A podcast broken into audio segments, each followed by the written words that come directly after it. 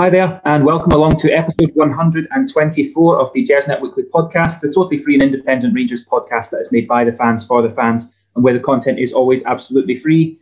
And as you know by now, it's not just the podcast that we have here at Gersnet, but please do head over to the website at gersnet.co.uk, where you'll find a load of articles, match previews, uh, a history archive, and a friendly discussion forum as well. Uh, it's just gone 9.30 on, on a Sunday evening. We are live, as always. We're on YouTube. The cameras are on. Um, but if you're not joining us live this evening, then remember that the audio experience will also be able to download on uh, a Monday morning, and that's on Acast, iTunes, Stitch, uh, Stitcher, Castbox, and also on Spotify. My name's Ross Bennett. I'll be your host this evening. Um, there's not been a game for us to, to talk about this weekend, so we'll be casting our minds back to Wednesday evening and the trip to Easter Road. And helping me to do that are two of our finest journalists that we have up here in Scotland. Uh, first up, it's your friend and mine, David Wren. David, how's your weekend been? Yeah, yeah, good. Um, disappointed you lost the, the call centre headset before we came on here tonight. Um, Aye. It didn't quite work out, did it? No, for, I mean, for anyone. That's um, the thing. It's I could hear you. I could hear you all nicely, but um, no, that's getting punted. I bought that specifically from Taiwan. Um, it took 18 days to arrive, and uh, it's it's terrible. So yeah, no, that's a shame. Uh, so sorry about that, everyone. Uh, you'll have to see my ears.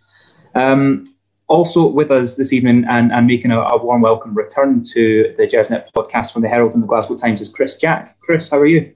Very good, thanks. Thanks, thanks for having us on once again. Been quite a quite a strange weekend with no game. I felt like I was at a game every uh, two or three days uh, during December. So to have a to have a free a free uh, weekend's a bit of a strange one, but it's, it's still a bit, it's still been a good week. Yeah, I mean, there's still there's still plenty of football to watch, which is a, a relief, and some pleasing results. Let's say from a Rangers perspective, what have you uh, managed to do to fill your time on a, a Rangers free weekend during a, a COVID lockdown? Uh, still just obviously keeping up with, with things, even, even if Rangers aren't playing, there's certainly been plenty of things to uh, keep us uh, amused and entertained, shall we say. And obviously, there's plenty of things that obviously affect how uh, that affect the Rangers pictures as, as well. So I'm sure we'll get onto uh, some of them later on. But you know, it's still been a, it's still been interesting to uh, to say the very least. Aye, exactly. Um, obviously, we're, we're approaching the end of the transfer window as well, so that, that keeps things interesting. Um, and we will come on to talk about that in a wee bit.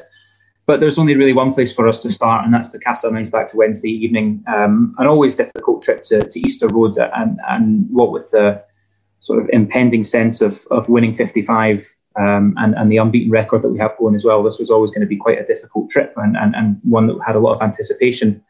David, um, we welcome back Ryan Jack to the starting lineup, who I thought was superb against Ross County when he came on. Came on, got himself a goal, could have had one or two more. Um, but Ryan Jack started alongside Glenn Kamara and, and, Steve Davis, and that's something that we all like to talk about. How that's quite a, a negative setup. Um, that being said, Easter Road difficult place to go against one of the harder teams in the league. Were you surprised at that starting lineup? Did you maybe fear it might be too negative? No, I think um, I think when you go away to, to Easter Road or Pittodrie or anywhere else, uh, it's deemed a, a, tough place to go. Um, that sort of you know balance in midfield, I think, is key.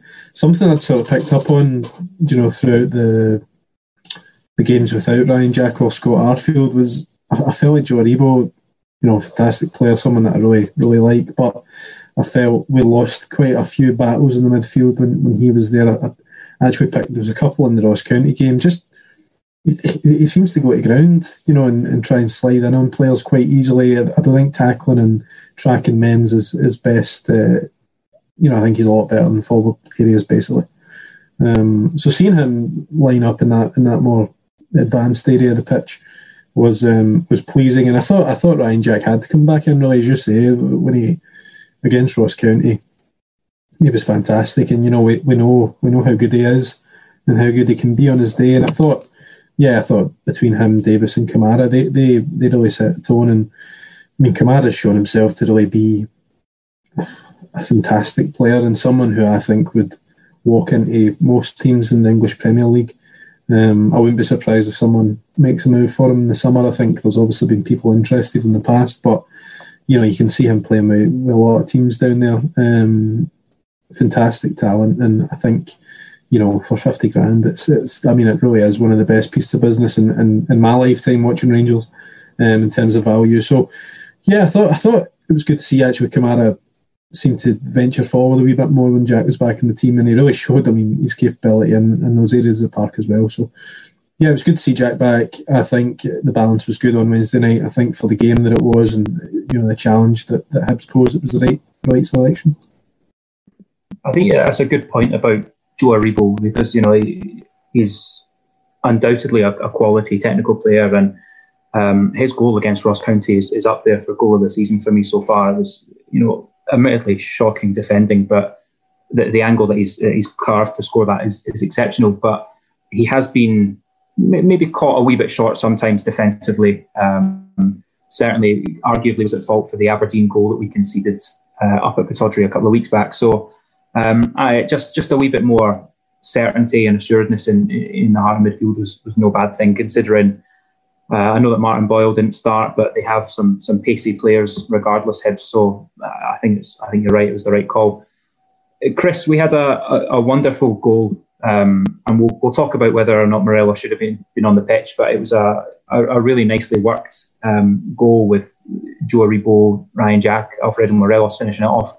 And, and Morelos really could and probably should have had a hat trick with a couple of chances that he either took too long on or you know one that he, he sort of scuffed away from a couple of yards out.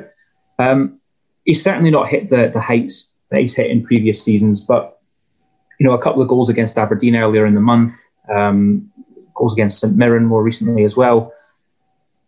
Is it fair to say that any perceived slump from Alfredo Morelos is is over and he's well and truly back in form? I don't know if he's fully back in form. I think uh, he's obviously his role in the team. He's judged on goals. He's judged on numbers. He's judged on output. I think some of the criticism he got towards the start of the season was a wee bit unjust. I know he wasn't getting the same numbers that he has done in, in previous season, but I think the role that he was playing with the as part of the team, as part of that front three, I think that was more important than just sticking the ball in the back of the net. Now I know that's how he's always going to be, always going to be judged. I think some of the criticism he got at the start was a wee bit unfair. Now I don't think he's back at his best goal scoring form, but I think that that role he's playing for the team in terms of dropping in, going in different areas, allowing other guys to then get involved, especially as David said, if you have a Kamara or you have a, an Arfield as a midfield runner, having Morelos drop into certain areas creates more problems uh, for uh, for teams. So I think he's, he's he's certainly getting there. That the goal that he scored, uh, perhaps the one up at Aberdeen, certainly the one against St that was the kind of chance that he was missing. You think back to the Motherwell game, the Hibs game, he's he's snatching at ones, the ones where if he's got too much time, he ends up missing them, hits it straight at keeper, he puts it wide. So please, I'm, I'm pleased to see him back scoring that type of goal because that is the type of goal that he is very good at, and that's the type of goal. If you're going to be a, a title winning team, you need your main striker. When the chance comes like that, you need him to put the ball in the back the net. So certainly a certainly a good all round performance from him. Uh, the manager was uh, certainly pleased with him after the after the game, and again he said he could easily have had a hat trick. How how he missed the one at, the back post, I don't know. We'll, we'll give him the benefit of the doubt and say there was a bobble, but for, for a guy of, of his of his caliber, you really expect him to be putting that away. And if he does, and, and makes the whole makes the rest of the game, makes the whole night, makes the whole scoreline, makes the whole feel round about it just that wee bit different. So I think he'll be disappointed himself. The manager will be disappointed, but overall, no, to go to go to East Road to win one 0 you can't really complain too much. No, absolutely. He's he's, he's almost a, a bit of an enigma, Morelos, in that he he scored a bit of a cliche, but he scores the harder chances. Um, and, and that one at the back post was I mean, it, it, should be as simple as it comes for a, a striker. As all the, the the other one where the ball comes in over the top and he's he's free of the last defender and, and wants to take another touch and another touch, whereas normally he's he's so keen to get a shot away from regardless of wherever he is in, in the box. But um, at the end of the day, like you say, he, he gets the goal that wins the game and uh, and it keeps the train moving on. But Chris, the the big question, the one that's caused days and days worth of debate, um, and I think 19 references during the game from Sky Sports, if you go back and count them, should he have still been on the pitch to score that goal? No, I don't. I don't think so. I I, I, think it's a red card, unfortunately. Uh, it's the type of thing he, he, gets himself involved in silly things. I know the, the coverage on Sky and the coverage in media headlines and stuff. I know that's part and something that Rangers fans don't don't agree with, and to an extent, I, I certainly agree with them on that. But if he doesn't do it, the whole furore then doesn't erupt round about him. It was a bit daft, and he must he must know by now he's not going to get away with that type of thing. Now I know we're probably come on to Darren McGregor one, and you can compare it to the Edouard one against Indiana a couple of weeks ago. There's countless examples of Scott Brown doing it. There's a Leigh Griffiths one against Hamilton from last season, I think it was as well. All these type of things come into a bigger argument, but I, I think Alfredo were lucky to get away with it, and unfortunately, I think he will get he will get done by the SFA. Yeah, I, I, I you know I agree. Um, I think he did probably know what he was doing, and he, he's he's tried to, to, get. He got away with it on the day, but with, with retrospective action, um, it, it, it, doesn't happen. Now, obviously, you, have you've, you've mentioned the fact that the media and, and the headlines and everything else. Um, one phrase that we as a fan base seem to use quite a lot is "trial by Sportscene," um, and maybe in this case it was it was trial by Andy Walker, but it's the same principle.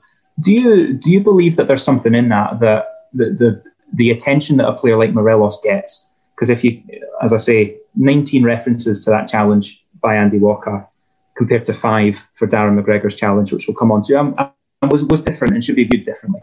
Um, but do you think that there's maybe a power behind the media that if they focus on these incidents, it makes it more likely that he'll he'll face retrospective action?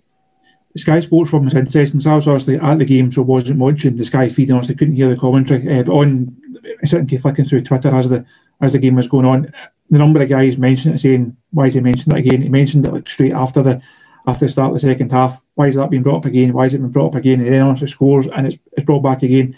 And the whole trial by Sportscene, trial by Sky Sports, I've, I've said for years, I think there is something in that. If that's Kelly against St Johnstone, where it gets 600 words in the paper rather than 1500 words in the paper, it's not live on Sky. People aren't debating it endlessly on the on Twitter and on forums and on Facebook and all the rest of it. I, I think there's something the SFA seem to focus on. I'm not saying they focus on certain individuals, but they focus on certain incidents. That it's, it's obviously natural that Rangers will create more headlines and there will be more talking points around Rangers, but that shouldn't be how the SFA govern the game. The SFA should be looking at every game, every incident on a par with, with everyone else, not just because it's created a bit of on Sky Sports or a manager gets asked about it again. Jack Ross mentions it, it becomes a bigger a bigger story than if Alex Dyer mentions it, or a Callum Davidson mentions it, or a Graham Alexander mentions it. All, all these type of things, just because it's, it's Rangers is also going to create a bigger a bigger story. Which, from a media perspective, I think there's a a bit part a part of that is actually okay because we obviously have to generate headlines and and, and spark debate. That's not how the SFA should be operating. The SFA should be operating treating every example the same. If it's a foul, If it's a red card, it's a red card. If it deserves action, it deserves action, not just because there's been a bit of a stushy and because people are talking about it. Yeah, I think you're absolutely right. And I don't know, Rangers Rangers this season seem to be going about their off the park business very, very quietly. And whether that's the, the dignified silence route or, or whether that's we're doing so well on the park that we don't need to distract from it. Uh, you know, things like Celtic going to Dubai, we don't pass comment. We, we, we now wear masks in interviews, which is maybe a better way of passing comment, but we're, we're keeping very quiet on this kind of thing. I'd be surprised, very surprised, if Rangers aren't asking these questions at the end of the season. So, you know, when everything's wrapped up, and uh, even if it's behind closed doors in a respectful, professional manner, um, I expect, and I would, uh, as a fan, I would expect the club to be asking those questions and, and saying that this is not appearing to be a fair and impartial process that, that treats every club the same. Now, David, we I'm quite glad actually that the questions have worked out this way. That I'm asking this question about Darren McGregor to yourself because you look very similar. Yes, um, yeah. He is a, a, handsome man as well, but yes. um, McGregor has has wound up in the book for wrestling Glenn Kamara, throwing him to the floor, and then there is I mean, I don't know if we call it a stamp, but let's say stud to leg contact. Um, how do you view th- that incident compared to the Morelos incident? Well, this will, this will probably sum up. I don't even remember that incident. Um, and I, I, I can't off the top of my head. I haven't seen it in the highlights I've watched today, which maybe tells its own story because I, I could tell you every aspect of the of the Morelos challenge. Which I agree with Chris. It was a red card. I mean, we can't really contest that. It was a red card. It was stupid. I think there's been a bit of previous with those two players, and I don't think uh, Morelos necessarily forgets easily about things like that. But I found myself watching games on Sky this season. It's been quite refreshing having Ally McCoist on from time to time, but I, f- I feel like I can predict what Andy Walker's going to say and how he's going to say it before he says it. No, I've got nothing against Andy Walker, really. I, I, I don't particularly enjoy his commentary, but I actually think he sometimes has some good points in games, and certainly his sort of analysis in recent weeks has been has been good on the wider Scottish football, um, issues in Scottish football.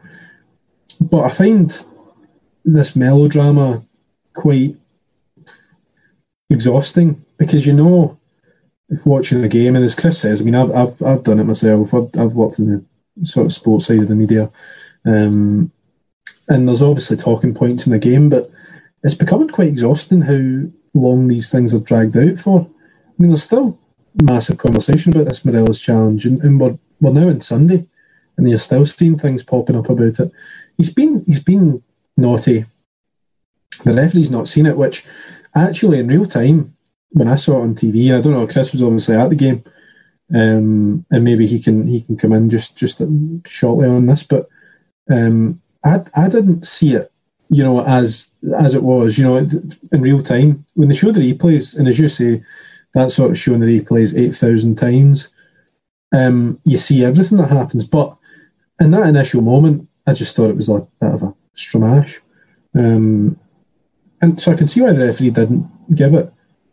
We knew that we certainly knew when Ian Crocker continually mentioned retrospective action during the game um, that that would probably come. It's now come. He's going to be banned for three games. It's, it's over. You know, so why were why were why it's still becoming an issue in the wider picture of Rangers as a club and uh, Morelos as a player who has has a, a temper, but and I read a piece today in, in the Sunday Times about you know whether English clubs are put off by his petulance and, and whether clubs whether we'll struggle to get twenty million quid, which we want for him. it's quite difficult because I'm more concerned about his performances this season, and as Chris said, he's nowhere near he was the level he was, you know, at the, the start of last season. So I'm more concerned about his overall performance in terms of getting money rather than that edge he's got to him. Because I think I, I, I, love that about him. I don't love silly challenges like Thursday night, but he, he, certainly, sorry, Wednesday night, he certainly puts himself about in games, and that's what we love about him. Um, but yeah, it's, it's difficult. I mean, retrospective actions come. He's going to be banned for three games. You know, maybe it's time we just moved on. And I'm, I'm sorry you've asked me about the McGregor challenge. I've literally not mentioned it because I, I can't remember what it was. But um, other than that, that, that's that's my point.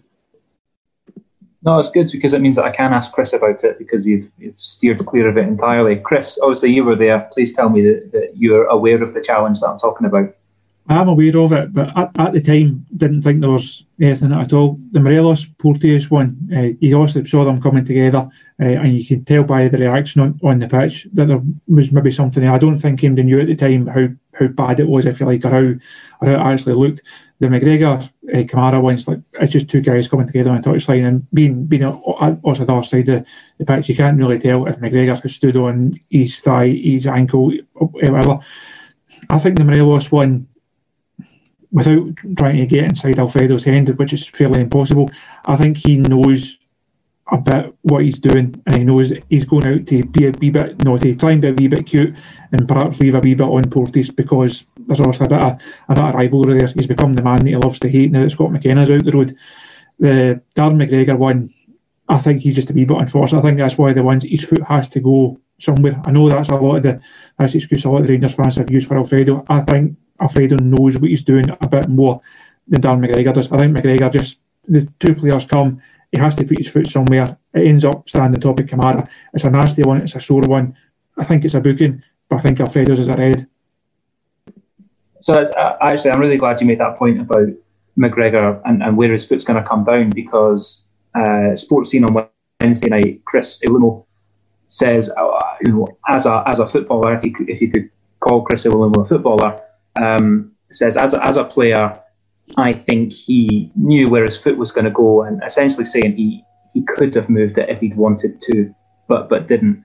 Now, I'm not sure. I mean, I'm clearly not a footballer, and I don't I don't know if his his reactions are going to be that good. I mean, it's Darren McGregor, and we had the pleasure of watching him play for Rangers for a year. So I don't know, but um, it I, I would say at the risk of you know staunch points being wiped off the board, I would say that actually the Morelos one should have been a red, the McGregor one should have been a, a yellow, and that's probably about right. Um, I don't know, Chris, what are your thoughts on that? I think so. I said I think the McGregor one's the yellow, and I deserved yellow. I think if Alfredo had got sent off for it at the time, I don't think there'd have been the whole the whole furore. He, he would have still got the same level of criticism. I think it's only been blown up even more so than obviously Alfredo things always do anyway. I think it's been blown up a wee bit more because he also stayed on the park, played quite well, could have had a hat trick, scored the winning goal, and that then makes it a bigger that then makes it a bigger deal. But I, I, I think he knew what he was doing. I think he was trying to be a bit cute, trying to be a wee bit daft. And as David was saying, that's the type of thing. I don't think it'll cost him a move. I don't think it'll say that he'll go from a top 10 Premier League team to a top 10 Championship team in terms of that, that big a drop off. It's something he has to eradicate from his game. He can still be bustling, he can still be physical, he can still rough up, he can still give like, wee elbows and still be cute and still do the dark arts and, and the, the dirty tricks, if you want to say it that way. He doesn't need to do likes of that one, likes the elbow up at, up at Tannadice. They're just daft. And I know fans always want to defend them. I've defended them probably more than most best guys. But there are wee things that if, if he doesn't do it, he doesn't then get the headlines. And there's still just wee, wee things in his game. If he eradicates it, there's more positive headlines than there are negative ones. And as much as Rangers fans rightly love him, great player, and be great to see him win the title. I don't think you can overlook the fact that he still has these still has these flaws three years on, and he really just shouldn't have anymore. Yeah, I mean, look, I so I live I live down in London, and I, you know, I'm fortunate enough sometimes to to have a an outsider's view on these things. And, and we've both, all three of us now have mentioned the perception of a buying club that, that they might have of Alfredo Morelos. And I, I, do think it's important because the thing that people down here say to me is, um, you know, he's he's got a temper or he's um, ill disciplined, and that they wouldn't want their club to buy him. So I do think it I do think it has an impact, rightly or wrongly, because we know that he's much like Ryan Jack three or four years ago, he's had red cards overturned and and maybe has been unfairly treated because of a reputation that he's got. But that's that's the nature of it, unfortunately. Um, David, again, I'm glad I'm asking you this because much like Irvine Welsh, you're quite the wordsmith. Um, Irvine Welsh was on Hibs TV, and uh, whilst we, we don't necessarily want to be making a, an ongoing saga or something that, that maybe doesn't need to be. He's he's found himself maybe in a wee bit of hot water, and, and Hibs have apologised to Rangers allegedly for some comments that he made about how Morelos should be chopped up and fed to some seagulls. Um, caused quite an outrage, obviously, uh, both directed at him, directed at David Tanner for not pulling him up live on air about it, and it's um, the, the Greg Marshall, the SLO for Rangers, has confirmed that that Hibs have apologised for that behaviour. What was your your take on those comments and, and and the reaction that's come from that? Um, just stupid, really. I think needless, probably. Um, there's be a lot. Of, again, this is this is another one that's sort of blown up on on Twitter, which in Scottish football, you know, is the way of it. Um, you know, just just daft comments, something that that was a bit needless. In terms of David Tanner's involvement, I I think if I was a broadcaster in that situation, I think you'd be you'd be shocked rather than. Then I mean, listen, David Tanner's an experienced guy, but I think in that situation, when you're doing the in-house media, I don't blame him for his reaction because I think that's a that's a split second decision, and, and, and the next thing you know, the conversation's moved on. I doubt Hibs have got the same sort of production staff that major broadcasters have that are telling David Tanner to say something about it. Um, I think if, if I think if Irvine Welsh had been on Sky or BBC and said something like that, the likelihood is they would have apologised right on air for it. Um, something of that that ilk. Uh, I think that just shows why you shouldn't have people who aren't, you know, I loathe to say football people because we've seen numerous times in, in the Scottish media that, uh, sorry, not the Scottish media because I'm part of that, but the um, but certainly the broadcasters and some of the people that, that speak that have played the game and in England. To be fair, I think it's a it's a UK problem. Uh, there seems to be a lot of football guys who maybe don't make the best points on there. But I think when you invite someone like Irvine Welsh, who I would assume, you know, we all, I think we all love it. Most of us love the stuff that he's done in his career. but he's going to bring an edginess to anything he does. I don't think he's going to play it by the the book in, in the sense of football broadcasting. So you're always taking a risk, I think. Um, I mean, not to say I, I didn't, I wouldn't have expected something like that, but certainly needless. And I think Hibs as a club will probably be quite embarrassed and, and pissed off about that because you know it is needless um, bad press for them. Uh, and yeah, just just uh, I think again, as I said about the Morelos red card um, outrage, you know, I think this is another one that you just have to forget about, you know, because um, yeah, it's really not worth the time. I don't think. I think you just got to move on and, and take the more high ground in these situations. Yeah, I, do you know? I think I think you're right. I've seen calls for uh, the SFA to investigate. I've seen calls for Rangers to, um, you know, make public statements about how inappropriate it was. Um, obviously, numerous complaints were made to Ofcom, which doesn't actually regulate in-house media channels like that. But um, I, I, can see why why fans would have would have done so. But I think I agree, David, that we've, we've received the apology. Clearly, that guy's not going to go back on Hibs TV, um, and uh, and maybe we just we just let that be the end of it, and, and maybe that ties into our uh, strategy of look, everything's going so well on the pitch. Let's not do anything to, to be a wee bit of a sideshow if we don't need to. Um, Chris, we have now reached the end of January and the points gap is massive, astronomical, um, and certainly the biggest points gap that, that I can remember at this stage of the season. Um, still unbeaten, only what's it, seven, seven or eight goals conceded all season. Um, we've all been sort of talking about how it's one game at a time. Stuart Weir was very clear on that when he was on the show uh, last week. It's one game at a time, and it's um, you know we don't count our chickens, we don't celebrate too early. I mean, from a, a neutral and an impartial perspe- uh, perspective, surely, surely this is this is all over and this is wrapped up. I think it's all over and it's, it's wrapped up. I've said it's been all over and wrapped up for a couple of weeks. I, I, I wrote a column maybe three weeks or so ago, uh, and then we followed it up last week, basically saying, "No, league's done. It's it's over and dusted." a number of people saying, "Look, it's still too early. Now it's one game at a time, all the rest of it." I think M. David said, also knew what the points gap was and said, right, Celtic have to win three games in hand. They need to win both Old Firm games. David has seen any of Celtic over the last few weeks, knows they weren't going to win the three games in hand. The chances of them beating Rangers in the two Old Firm games and basically winning every single game, the last 16, 17, 18, 19 games, whatever it's going to be, they were never going to win every single game in hand. Uh, and once Rangers got Wednesday night out the road. I think Wednesday night was the last game stumble. It'll looked at at January. think, well, you've, you've got the Old Firm game, Aberdeen away, Motherwell away, but obviously slipped up. You've got Hibs away. To come through January, should have taken full points, to only drop two points. See Celtic implode even more so than they had done in the previous like 10 weeks or so. Uh, I'd, I'd be utterly astounded if Rangers don't go in the win league from here. It's, it's going to happen. Celtic are in no position to actually capitalise on it. Uh, to, even if Rangers were to have a a bad couple of weeks and the momentum kind of kind of falls away a wee bit. Celtic just aren't in a position to capitalise on that.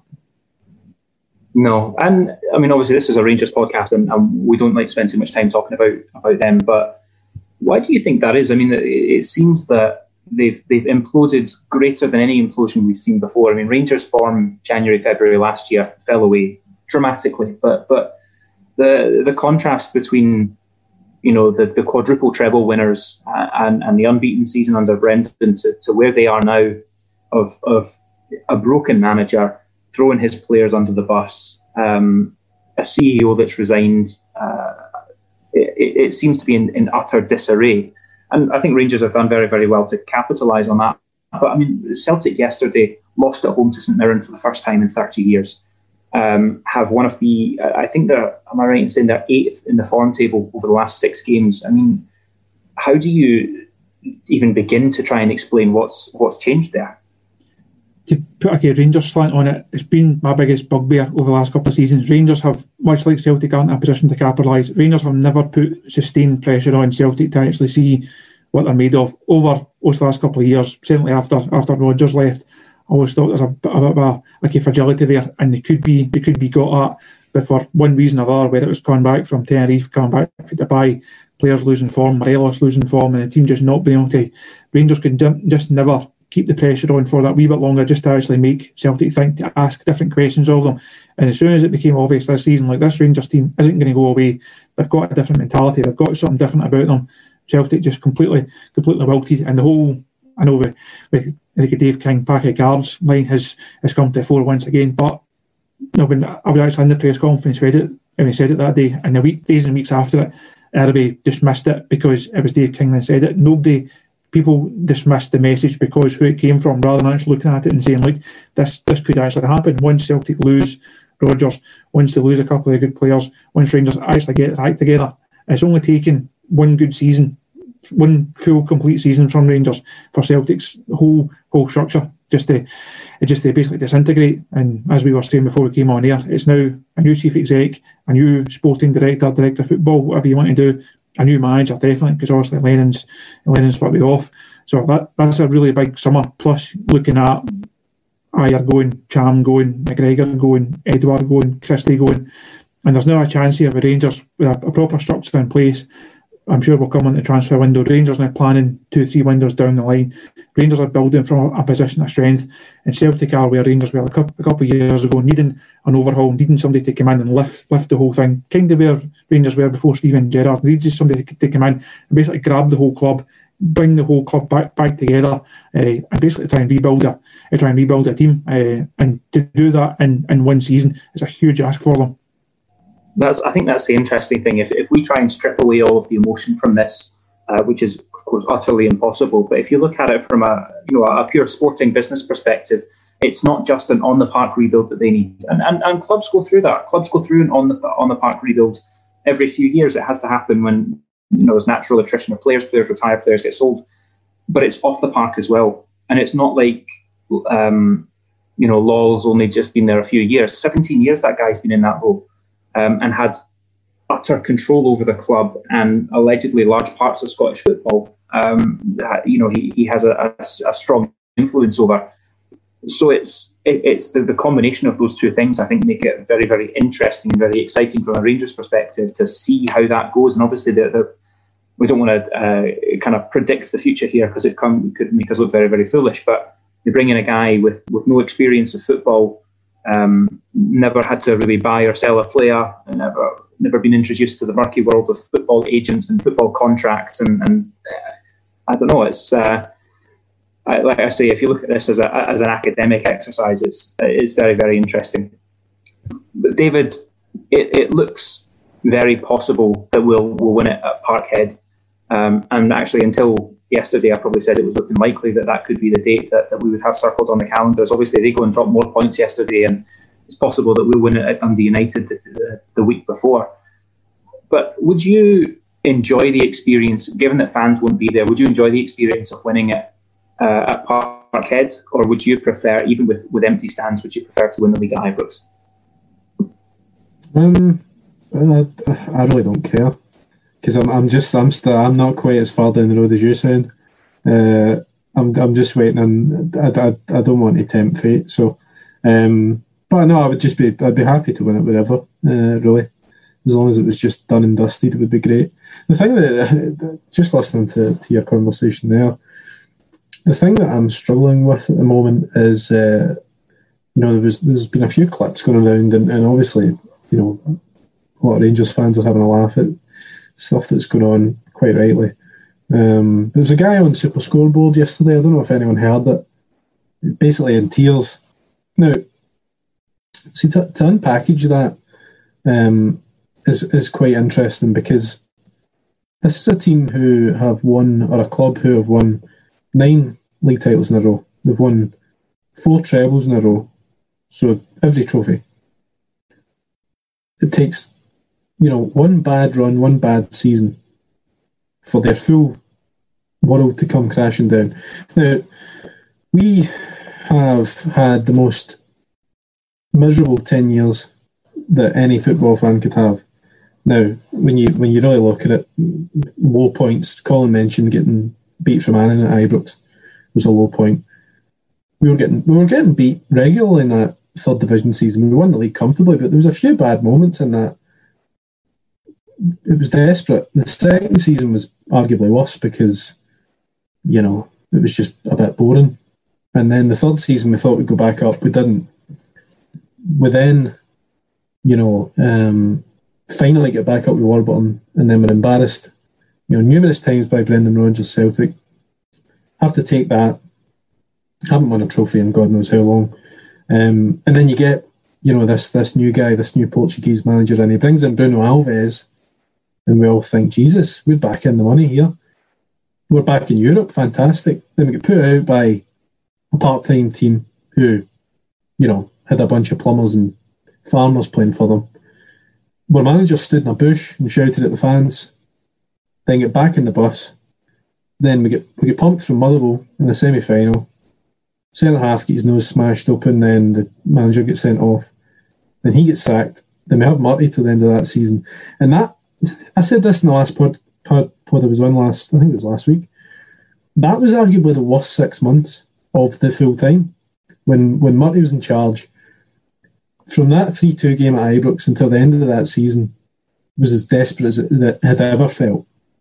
We were getting hammered, hammered twice in about two or three weeks by Celtic, and you just didn't know where we were going. You just thought this is we are now at a stage where I don't know if we're ever coming back or when we're going to win another trophy.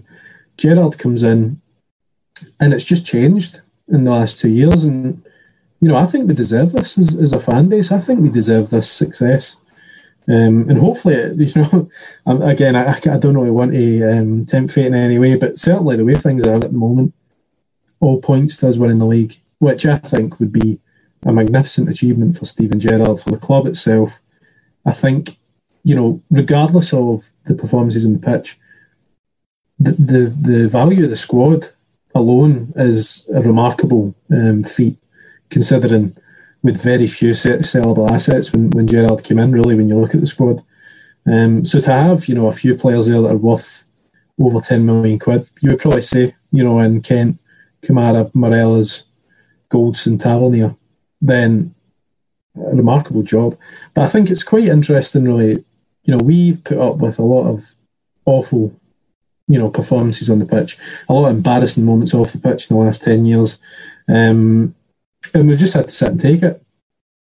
And Celtic have won everything, and won everything up until December this year or last year, sorry. And yet, you know, one bad run, and it's like the end of the world. Every single episode, it, it seems every every radio show is dominated by what's going on at Celtic, and it's been that for four months now. And don't get me wrong, I listen to it every night, but, but uh, but I mean, it's remarkable. It is remarkable, um, and you know, I'm not complaining, but I just find that it's really, really hard to get your head around. And I think if you were someone that was new to Scottish football, I mean, it, it, it makes no sense. But listen, we are in a great position. We've got a great squad, a good manager who looks like he, he wants to stay at the club um, long term, which is great. And things are good, and it, I think it's been a long time coming because we've put up with a lot of shit over the past ten years, and we've also spent a lot of money going to watch the team. Um, so yeah, that's that's my that's my spiel. That was it was very nice. Um, it was. It's just it's my it's my big it was my big moment in the sun. Aye, I thought I'd take it. Yeah, you really took it. Um, as as passionate as Stephen O'Donnell on Sportscene last night. It was yes, rousing. Aye, that that was that was again that sort of falls into my point. That was the most, that was remarkable as well.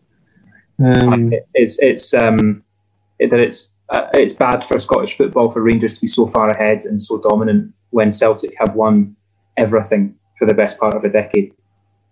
Yeah, yeah, but you know that's his opinion, and that's fine. If he yeah. thinks that, then fine. But I'm quite satisfied with how far ahead we are. Yeah, no, you're right.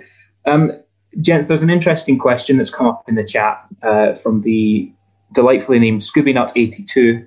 Um, I think that's what David was going to be called if he wasn't called David, so that's good. Um, I'll start with yourself, Chris. It's uh, what would you rather? Would you rather see Rangers win the league and stay unbeaten and, and beat Celtic's record for unbeaten games, or would you rather see Rangers win the league and uh, beat Celtic's record of 29 points between first and second. So win the league and, and beat the record for unbeaten games, or beat the record for the gap between first and second. I think the gap is more significant than the unbeaten unbeaten run. I know that un, unbeaten run has also been done not not that long ago, and Rangers obviously can't uh, match the, uh, the invincible seasons. Even if, if they were to go through the season the uh, Premiership season unbeaten, it could always be thrown back at you. Nah, well, no, Brendan Rodgers' team did it a couple of years ago, and they won. Now they were unbeaten every, every single game unbeaten wise, I don't think the manager and the players are be that fast. I think well, it's, it's still there. It's something to aim for. It's something to try and try and achieve. If it was to end once the league's done uh, and have to lose a game, three four games before the end of the season, I don't think they'll be they'll be that gutted. I think finishing as far ahead of Celtic as possible. That, that's a real statement of intent because as we just mentioned.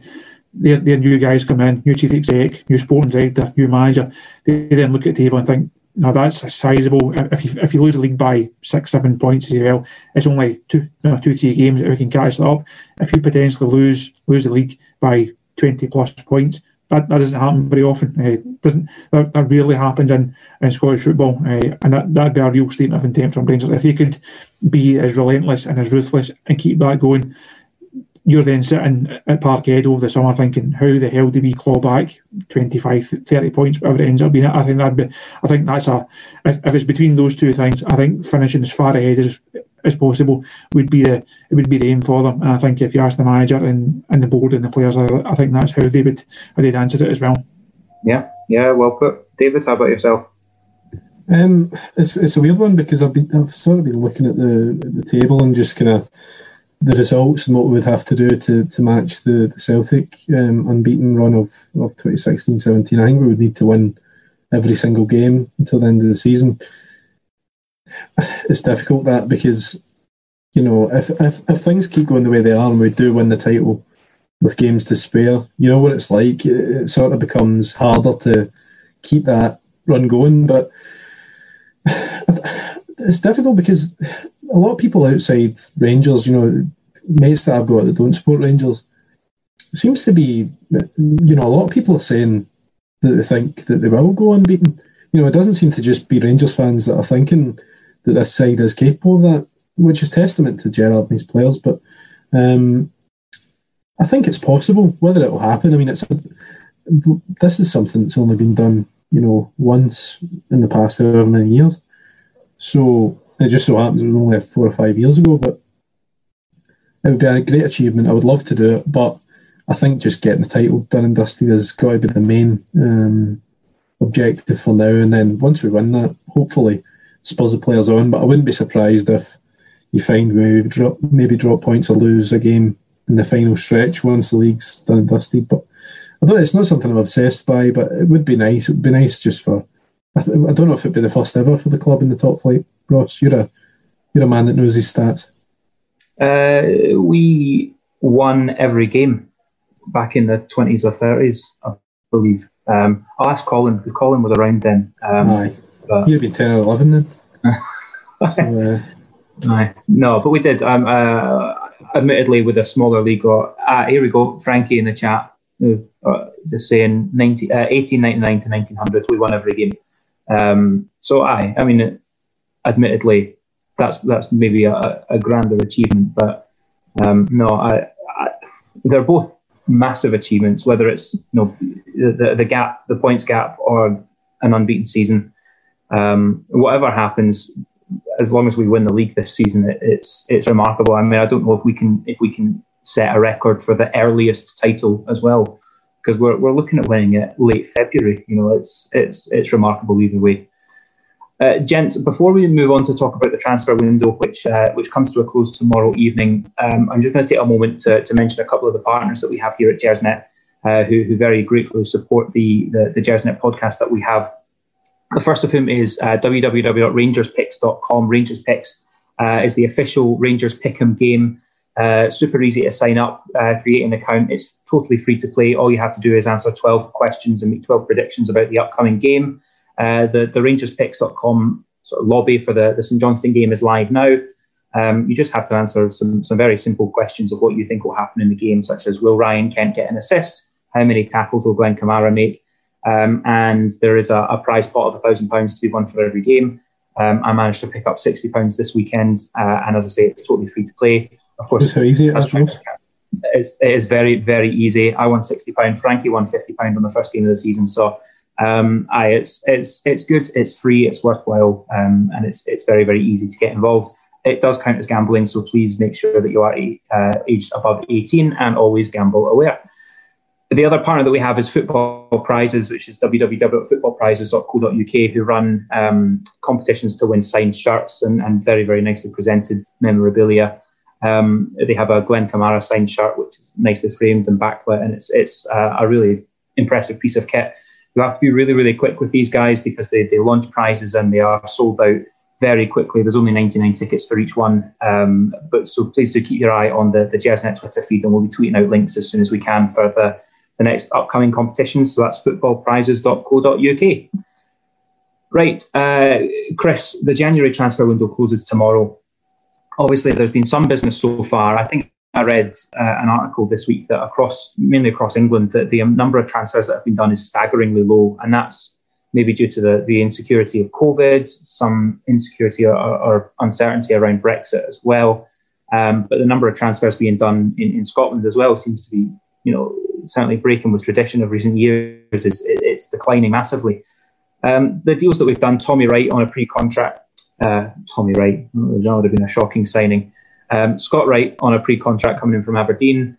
Uh, Jack Simpson coming up from from Bournemouth was announced yesterday, and uh, Nnamdi Ofoborh is widely expected to sign from Bournemouth on a pre-contract as well. Um, uh, Chris, I guess the first question is: are are you happy with that business, and are you maybe disappointed to see that these are just reinforcements for the summer rather than, than coming in now? I don't think Rangers really needed anything this month. They certainly didn't need a, a massive overhaul. There's no point in really spending money for the sake of it. If the if the lead had only been five or six points, right, we'll go and try and bring in one more just to give us that wee bit of security. Uh, but the manager's been pleased with the squad throughout the whole season. The squad overall has stood up to the rigours of the season. When you've lost players through injury or suspension. There's guys that be able to come in and, and play a part in, in the in the business that the the manager and uh, Ross Wilson did in the summer has certainly has certainly stood us in, in good stead. Uh, I think that as I mentioned earlier on, Rangers can now build from a position of strength. They can look at right. We'll need Scott Wright in the summer because Jones is all, all but done. Brandon Barker away. You'll need somebody a bit, a bit fresher. Uh, same same with Simpson. You might be looking at even a season down the line, Connor Goldson maybe going back down south, having a crack at the Premier League, is Simpson the guy that can keep, have have a season here and then eventually step into step into his shoes. So Rangers now can plan. They don't just need to look at the window say, like, what do we need now? What, what's what's the priority to see is to January? What's the priority to see is to the summer so we can win the league? They can look next window, the window after that, the window after that, look at replacement for Goldson look at a replacement for Tav, look at a replacement for McGregor, look at one for Stephen Davis, and that just really kind of keep the squad evolving and and, and improving all the time. So I'm, I'm fairly Rangers have done the business I thought they would do, not in terms of the names, but in, in terms of types of signings, they've, they've basically ticked all the boxes and how I thought they would uh, go about January. So what's what struck me, Chris, is that we are seemingly targeting young talent from British clubs do you think that that's a um, you know a, a, dedicated strategy that we've got? I mean, I, I, remember particularly in the Warburton years, there was so much frustration about we're picking up guys from Wigan and Brentford and, and places that Warburton has worked. Uh, we should be looking in Poland. We should be looking in Croatia, um, Eastern Europe, and pick up good talent cheap from there. obviously, we, we, we've we've done that to a degree with, um, I guess, with Morelos coming from Finland, with uh, Niko Katic with Borna Barisic coming from Croatia. Um, but it seems that we might have uh, shifted back to picking up the best young talent from, from British clubs at the end of their contracts. Do you think that that's, a, like I say, a dedicated strategy, or do you think that things like Brexit might potentially be having an impact on this? It may well do. It's not something I've actually discussed with the club in terms of the impact that Brexit's having on it. I think when you're looking at Warburton doing it, it was guys that he knew, or guys that he played with, and that's different from what Gerrard is doing. With, with all respect, like Rangers also did well at likes of Tavernier and, and, did okay at, at Waghorn, but other ones like Kiernan and some of the other guys that came up also, also didn't do as well. I think it's different with Steven Gerrard doing it because uh, they can really exploit the English system and English market, if you like. Like, like a Simpson, they can pick him up for they're picking up for nothing. Like say Joe Aribo, pick him up for like three hundred grand, whatever it was they paid for him, and at three hundred grand, you're just not going to lose on Joe Aribo. You're, you'll you'll make your you're making money t- ten times over easily. So the I think that's that is an area and that is a market they can look at. They see how, how the English game is going. They're they're still spending money. They're still bringing in foreign guys. They're still spending big, and there's a, a wealth of talent there that can be developed. And, and the way that Rangers have to operate the, the market, it's buy buy low, sell high, and the easiest way to do that is to go down the road, pick, pick up guys, give them a chance, give them Europa League football, give them Champions League football next season, give them the chance to play in front of 50,000 at Ibrox, give them the chance to work alongside Steven Gerrard. There's a lot of things that Rangers can offer that a Bournemouth can't, that a Charlton can't, even Premier League clubs can't. For instance, obviously, again, like Sir Ryan Kent up, we, we can offer players something different. We can offer players progression rather than stagnation that they will get down south. So, well, they do have to try and get the new Katic or the new Barisic, and there's undoubtedly bargains out there in, in Central Europe and in Eastern Europe and in, in Scandinavia. I think you will see Rangers continue to go down that, bring, bring in these young English guys because they've then got a premium. Because Rangers have to make money, and the, and the board have admitted it. It has to be part of the full full uh, time funding model of the club to sell players, and the easiest way to do it bring bring them in from England, couple of good seasons, back down the road, keep keep the profit, be invested in somebody else, and the whole thing just becomes almost like a snowball effect. Aye, I wonder if there's if there's less risk this way as well. You know, we we've done well with our, our Central and Eastern European scouting. Um, I think that the, the, obvious flop that we had was Eros Grezda, um, but I think I'm right in saying that we actually recouped a fair amount of money, um, punting him back to where he came from. So um, it, it, seems to have been pretty successful for us. But but just in terms of the risks of that player being unable to settle or, or not not familiar with the style of football that we have in, in Scotland, it, I don't know. Maybe it's maybe it's less risky this way. And, and and certainly, whilst we don't seem to be in the market for first team star impact players, um, because you know we're doing quite well in that regard, obviously. Um, I think I think you're right that this is these are markets that make sense for us, and and and they're players with undoubted talent who, who maybe don't get the look in that they deserve um, down south. David, how about yourself? I mean, obviously we, we, we have around about 24 hours left in the transfer window at, at, the time of recording this. Do you expect to see anything? Maybe not even just at Rangers, but, but across Scotland tomorrow. I think what I'm particularly interested in is with Rangers we have these these pre contracts who will be coming up in the summer. But as we saw with Glenn Kamara, there's always a way to make a deal to get that, that player in earlier. Do you think that Jack Simpson or um, I was going to call him Tommy Wright again, Scott Wright? Do you think that there's a chance that, that we'll see something happen tomorrow that will that will get them in the door a wee bit earlier? Um, I don't think Simpson will be, but I, am not sure. I mean, Chris has obviously got better contacts than me in the old uh, Rangers, but I wouldn't be surprised if Scott Wright came tomorrow. But the thing is, we don't really have any strikers to offer Derek McInnes, and I think that is what they will be looking for tomorrow. Um, certainly after two goal, goalless draws and losing, well, looking to lose Cosgrove. So it'll be interesting to see how that one comes together and whether we can get him in the door. I think he would actually make quite a big difference to the squad. Uh, it would give us another option the wide areas. Um, in terms of wider Scottish football, I, I don't know. It's difficult because the the cash isn't isn't flowing in, in, for some clubs. So it'll be interesting. I, I can't see any major shocks coming.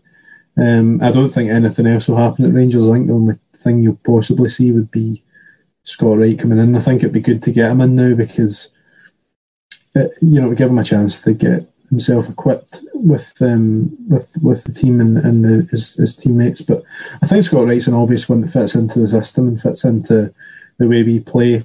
I think he'll he'll benefit from playing for Rangers rather than Aberdeen, who maybe don't benefit a, a player of his sort of um, physical attributes and, and, and the way probably he likes to play the game.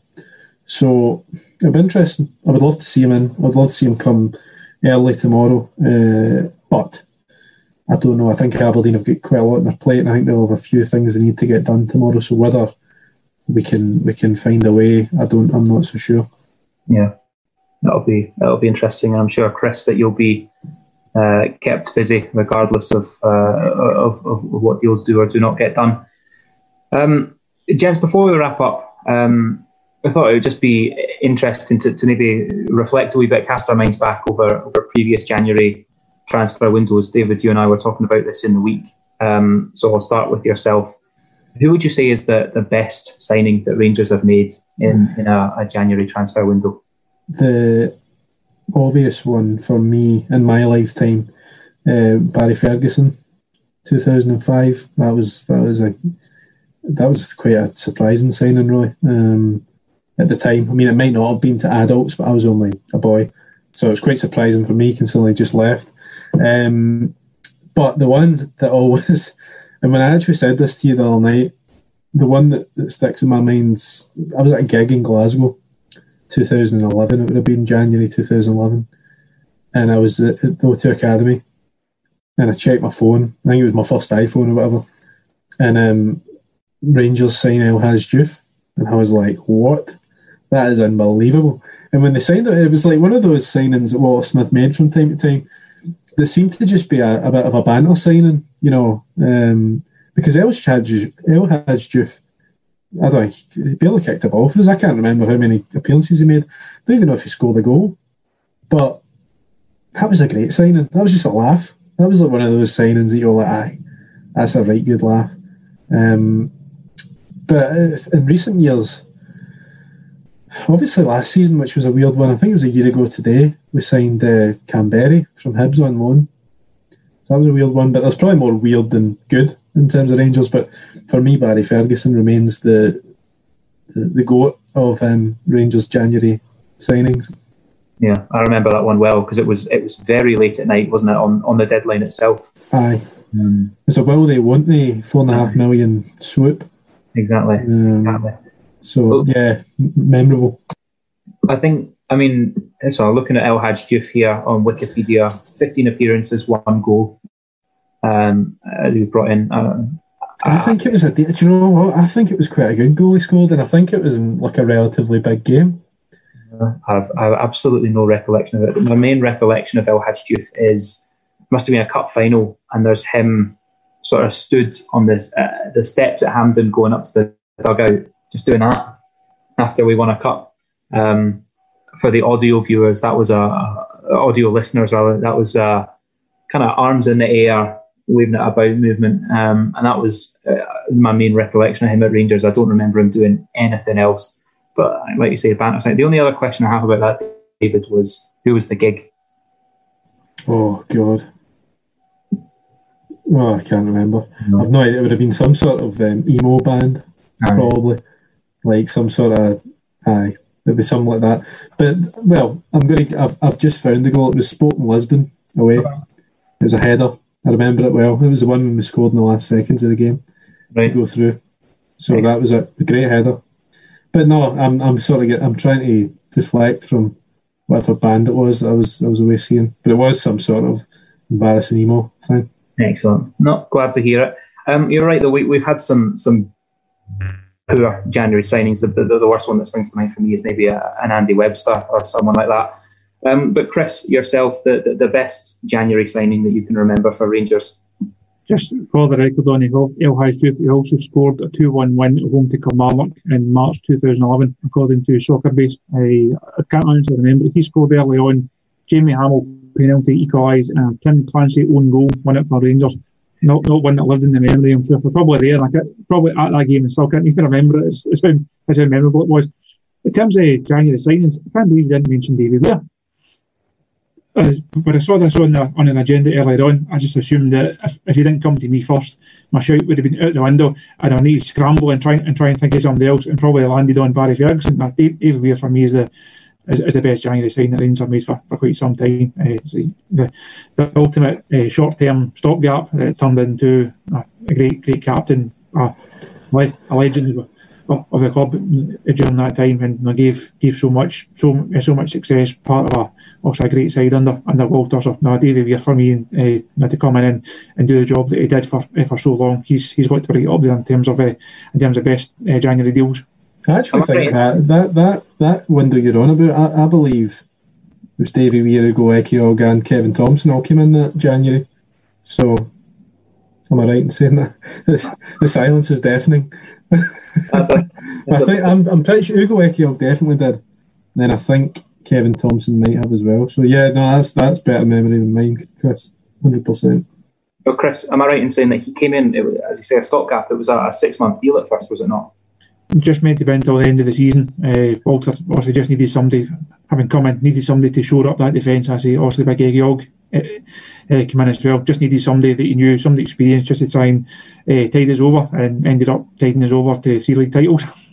Yeah. Well, you know what? I think you're right that those two, Barry Ferguson and, David Weir, are two sort of that jumped to mind immediately. But I'm surprised that neither of you have said Kris Boyd. You know, comes in in January, mm-hmm. scores 20 goals in 21 games, hat trick on his debut. Um, the top scorer that the Premier League, Scottish Premier League has ever seen. Um, infinitely better than Henrik Larsson as a footballer. Uh, total wind-up merchant, banter pundit. Um, I, I, think he's not just in terms of what he's done on the pitch, but what he's doing now off the pitch as well probably makes him my favourite January transfer window signing. So I'm, uh, I'm starting to think that you two had discussed this before and then led me in with the Barry Ferguson thing. And now you're throwing up these these names as if as if you're just so much more knowledgeable than me. Like you idiot, I can't believe you didn't say Davy Weir. I'll, I'll, tell you what, you're an idiot. You didn't say Kris Boyd. I've been stitched up again. I think straight off the top of the head. it's it's hard to say that you were stitched up when this segment was your idea. It was my idea. I know. that shows how lazy I am. Absolutely no preparation. no, Barry Ferguson because he'd scored he'd scored 17 goals for Kilmarnock in the first half of that season, I think, and and that Barry Ferguson. That's what you said there. Barry Ferguson, Chris, but come on, I, mean, that, I think that's nearly time anyway. Uh, we're, we're, we're, losing control of this show. That was the that was the losing control of the show. That's my fault. Um, right, no, you're right. That will that will do. Um, I think we'll have to wrap it up there. I will say a massive thank you to, to both David and to Chris for giving up their time this evening and, and joining me.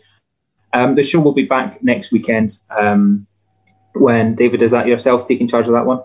No, I've, I think it's Colin. Colin, the main man's back. That's fine. so people keep saying on Twitter, which has really really hurt my ego. I know it's really bad, isn't it?